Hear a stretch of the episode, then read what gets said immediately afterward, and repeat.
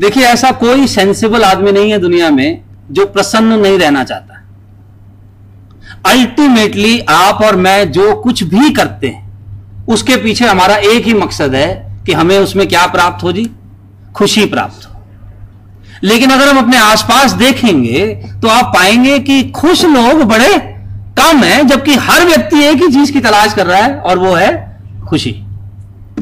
तो इस सब्जेक्ट पे काफ़ी सोच विचार करने के बाद, काफ़ी पुस्तक पढ़ने के बाद, काफ़ी अपने जीवन में झांकने के बाद, मुझे कुछ चीज़ें समझ में आई हैं जो मैं आपको बताता हूँ। सबसे पहली चीज़, प्रसन्नता के बारे में जो मुझे समझ आती है। खुशी इस बात पर निर्भर नहीं करती कि कितनी बड़ी आती है। खुशी इस बात पर निर्भर करती है कि कितनी बार आती है। फॉर एग्ज़ाम्पल ज़्यादातर लोगों को क्या लगता है, जब मैं अपना मकान बना लूँगा, तब खुश होऊँगा। जब मेरा बेटा डॉक्टर बन जाएगा, तब खुश होऊँगा। जब मैं ये पद हासिल कर लूँगा, तब खुश होऊँगा। या जब कुंवारे होते तो मेरी शादी हो जाए, तब खुश होऊँगा। बच्चे हो जाएँ, तब खुश होऊँगा। लेकिन आप एक चीज़ देखो, एक समय होगा जब आपका सपना होगा कि जिस दिन मैं मोटरसाइकिल खरीद लूँगा, उस दिन खुश होऊँगा, बहुत खुश होऊँगा। और फिर आपने एक दिन मोटरसाइकिल खरीदी। पहले तीन महीने उसके रिम भी धोए होंगे रोज। फिर एक समय ऐसा भी आता है कि आदमी उतनी सीट पे कपड़ा मारता है जितने पे बैठना है। अब क्या हुआ? ये वही तो मोटरसाइकिल है। लेकिन दिक्कत पता क्या है? अब तो ये मोटरसाइकिल प्राप्त हो चुकी है। इसमें अब वो खुशी महसूस नहीं हो रही। जब बेरोजगार होता आदमी जब नौकरी बन जाएगी तो बहुत खुश होऊँगा। हुआ भी था। पहले एक महीने, दो महीने, तीन महीने, फिर चौथे महीने से आज भी जाना पड़ेगा। छुट्टी नहीं है। थोड़ा कुछ और नहीं, अब क्या हो गया? कुमारा होता आदमी, शादी हो जाए तो खुश होऊँगा। होता भी है, पहले तीन महीने। फिर इससे अच्छा तो कुंवारे ही थे। आप ऐसे कई लोगों को जानते होंगे जिनकी शादी हो गई है, लेकिन 10-15 साल हो गए, लेकिन बच्चे नहीं हुए। देखे होंगे आपने ऐसे लोग।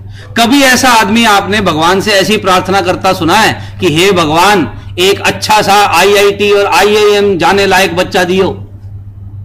सुपर इंटेलिजेंट बच्चा दियो। कभी सुना है आपने ऐसी प्रार्थना किसी को करते हुए? क्या प्रार्थना होती है उस टाइम?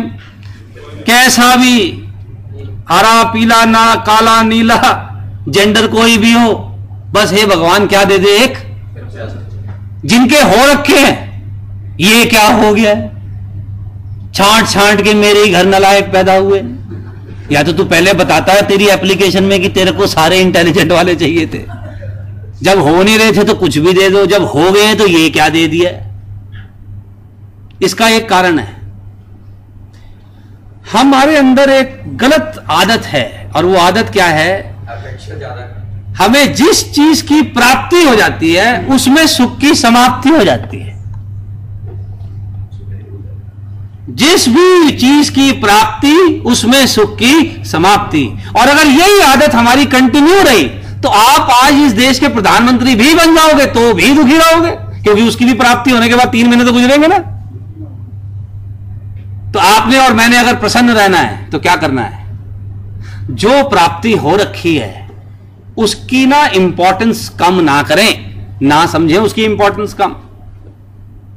नई नई शादी होती है तो आदमी रोज घर जाके अपनी पत्नी से पूछता है, ठीक हो? खुश हो? घर वालों की याद तो नहीं आ रही?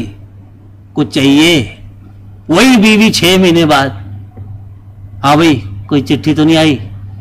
कोई बिल तो नहीं आया? उसका हाल नहीं पूछ रहे। क्यों सर? फ़र्क एक ही अभी प्राप्ति हो गई, बस अभी ये कहाँ जाएगी, खासकर हिंदुस्तान में। इससे क्या पूछना रोज रोज? और किस, कोई और कोई पूछने देगा तेरे को? यही तो पूछने दे रही है, इससे पूछो ना रोज, क्या हाल है? खुश हो? ठीक हो? प्रसन्न हो? पर हम ज़्यादातर पति इसलिए भी नहीं पूछते क्योंकि हमें पता है इस सवाल का क्या जवाब आएगा। कि तेरे साथ और कुछ? तो हम भी फिर इसलिए पूछते नहीं है। जिस चीज़ की प्राप्ति उसमें सुख की समाप्ति। एक तो ये कारण है। दूसरा कारण, आभार की मनोवृत्ति नहीं है। आभार की मनोवृत्ति यानी एहसान नहीं मानता व्यक्ति किसी भी चीज़ का। माता पिता का तो खैर कोई एहसान है ही नहीं कि तुमने कोई पूछ के पैदा किया था। हमने कोई चिट्ठी डाली थी। तुमने कुछ स्पेशल किया है। कंपनी का भी कोई एहसान नहीं, काम करते हैं तो पैसे लेते हैं। पत्नी का भी कोई एहसान नहीं, मैं कमा रहा हूँ, तू तो खाली रोटी बनाती है। किसी का कोई एहसान नहीं। अच्छा और छोड़ो, उस परमात्मा का कोई एहसान नहीं, बल्कि शिकायत है उससे रोज, तूने हमको दिया ही क्या है? तूने हमको दिया ही क्या है? मैं एक कंपनी में सेमिनार करने जाता हूँ जी रेगुलरली लास्ट टाइम जब मैं वहाँ गया तो मैंने एक चीज़ नोटिस की कि वहाँ क्या होता है कि जब भी प्रोग्राम शुरू होता है तो उससे पहले ना उनके वीपी साहब आते हैं, थोड़ा बोलते हैं, फिर प्रोग्राम शुरू होता है। लेकिन इस बार जब मैं वहाँ गया तो मैंने देखा वीपी साहब नहीं आए। तो मैंने बाद में लोगों से पूछा, मैं कहा, जी, क्या हुआ? वीपी साहब कहाँ है? तो उन्होंने बताया कि उनके बाएँ हाथ का जो अंगूठा है, वो लटक गया है। मतलब अब उसमें हलचल बंद हो गई है, हिलता नहीं है। जिसके कारण उनका कोहनी के पास यहाँ पर ऑपरेशन हुआ है। जिसमें ढाई लाख रुपए का तो खर्चा आया है, ताकि ये अंगूठा दोबारा से हिले। आप लोग जो मुझे सुन रहे हैं, एक बार अपना अंगूठा हिलाइए जरा।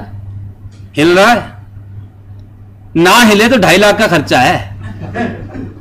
लेकिन क्योंकि हिल रहा है, इसका कोई एहसान नहीं है। कोई आभार नहीं उस ऊपर वाले का कि हमारे सारे पुर्जे फ़िलहाल अपने आप ऑटोमेटिक हिल रहे हैं। ना हिले तो कंप्लेंट है। हिल रहे हैं? कोई आभार नहीं है। आप और मैं आज इस जगह पर पहुँचे हैं तो आपको क्या लगता है? आप अपना वाहन सही दिशा से चलाया, सही ढंग से चलाया, इसलिए यहाँ पहुँच गए सही सलामत?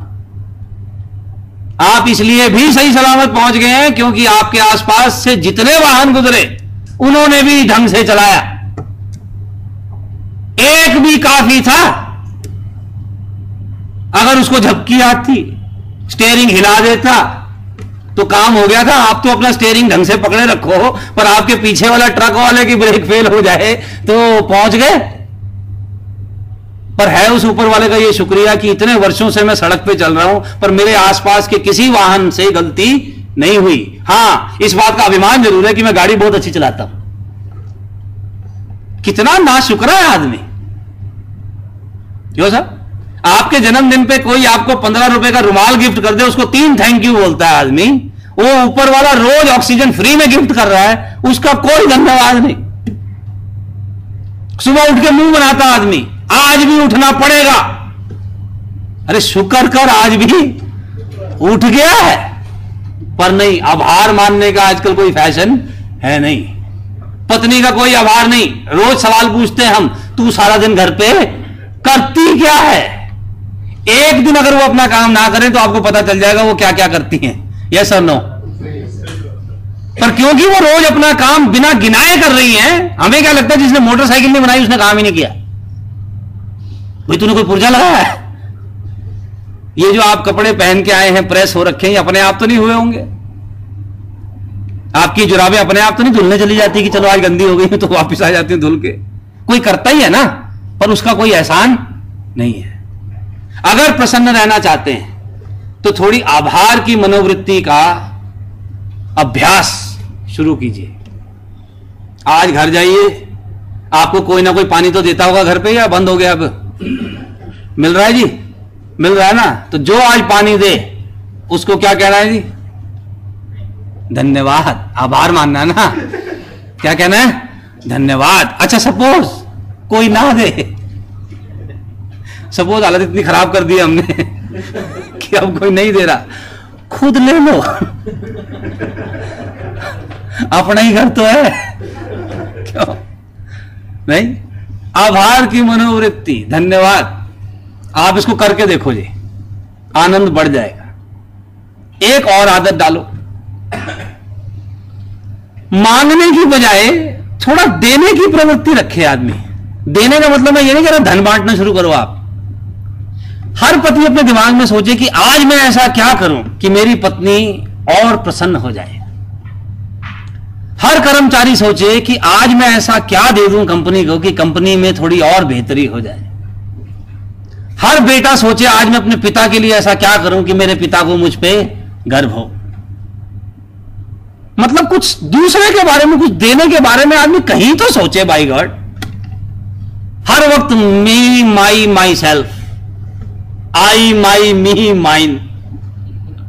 मतलब कुछ और भी दुनिया में लोग हैं, उन्हें भी प्रसन्न रखना है, रहना चाहिए कि बस आपके लिए ही ब्रह्मा जी ने सृष्टि की रचना की है।